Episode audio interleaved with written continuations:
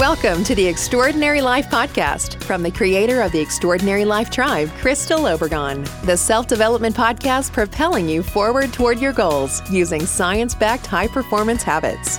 Reach the next level in your physical and mental health, see new heights in your relationships, gain clarity on your purpose, and live your extraordinary life. Welcome your host, writer, speaker, and coach, Crystal Obregon. Hi there. This is Crystal of Crystal Obregon Coaching with episode number 68 of the Extraordinary Life podcast. As I'm recording this, I'm going through my fifth recertification for high performance coaching. And in today's class, we role played the coaching session on courage. It reminded me how important courage is to me because Contrary to popular belief, for most of us, courage isn't running into a burning building or jumping into a rushing river to save someone. It's a lot more subtle than that.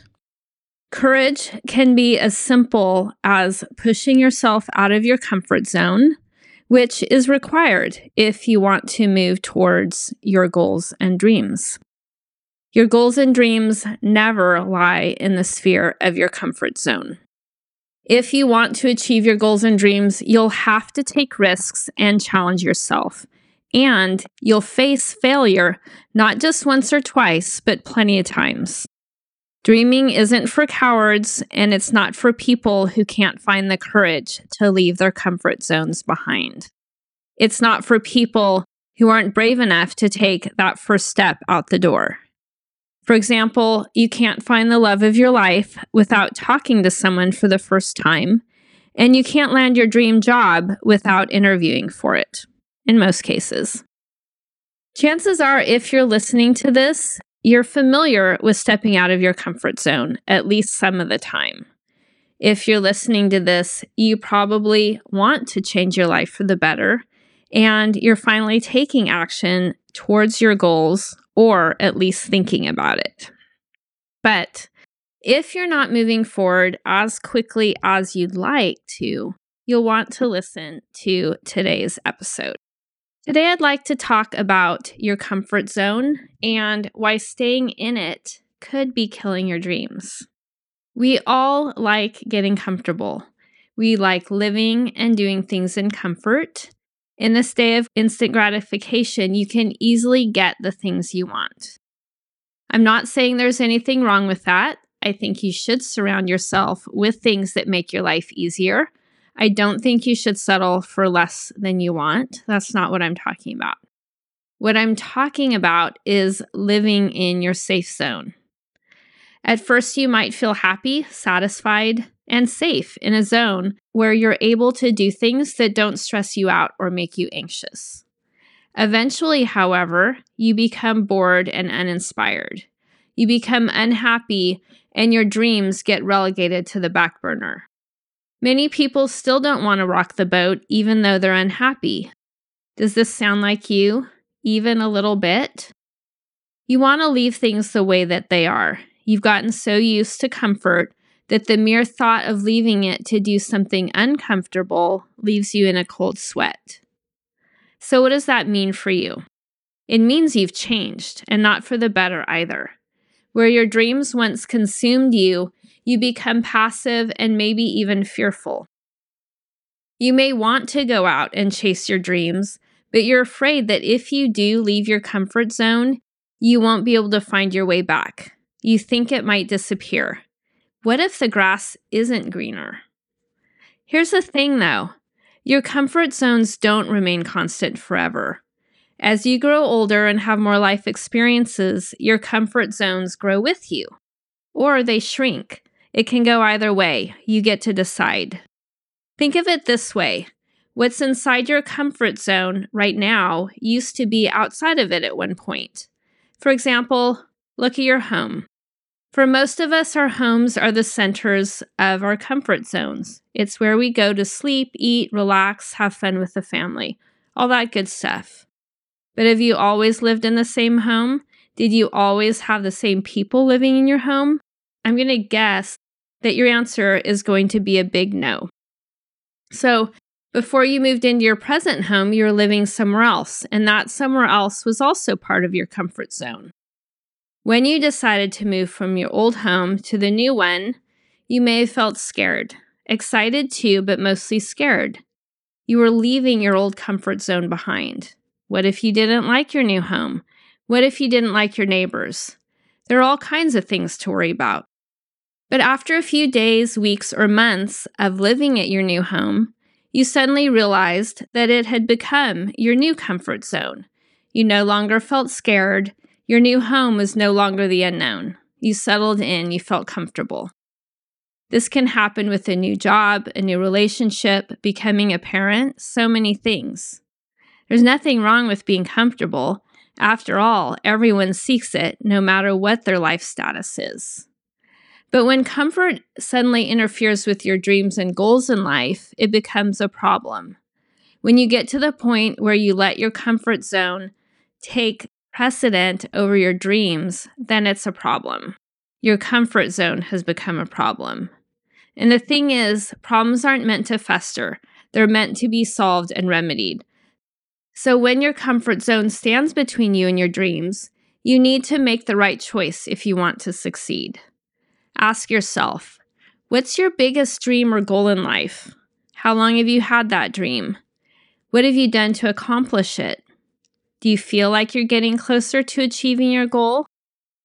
If you've been stuck in your comfort zone, you may find these questions hard and painful, depending on how long you've been stuck. You'll probably remember that at some point in your life, you were full of dreams. Yes, dreams change, but have you been moving forward? Look around where you are now. Do you like what you see? Is it what you envisioned? Maybe, maybe not. Only you know that answer. If it's not, it might be time to breathe some new life into your dreams. Successful people say your comfort zone is where your dreams go to die because at some point they too were languishing in their comfort zone. But they had dreams, and their dreams took them far away from their comfort zones. If they didn't leave their comfort zones, they'd still be where they were years ago, doing the same things over and over. But they didn't settle for that kind of life. They made their dreams more important than their comfort. Life threw challenges and obstacles at them, but they kept on. They kept fighting for their dreams. Sure, they made mistakes and they failed countless times, but it didn't deter them from their dreams, at least not for long.